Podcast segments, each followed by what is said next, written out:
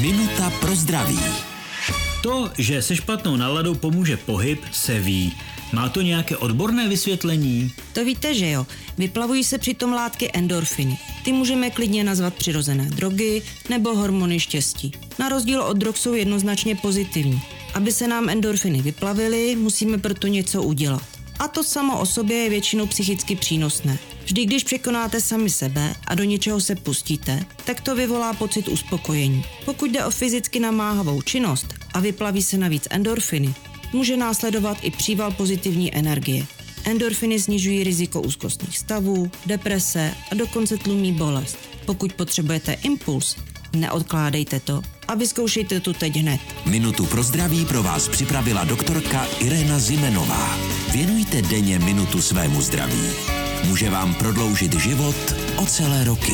Český rozhlas Vysočina, rádio vašeho kraje.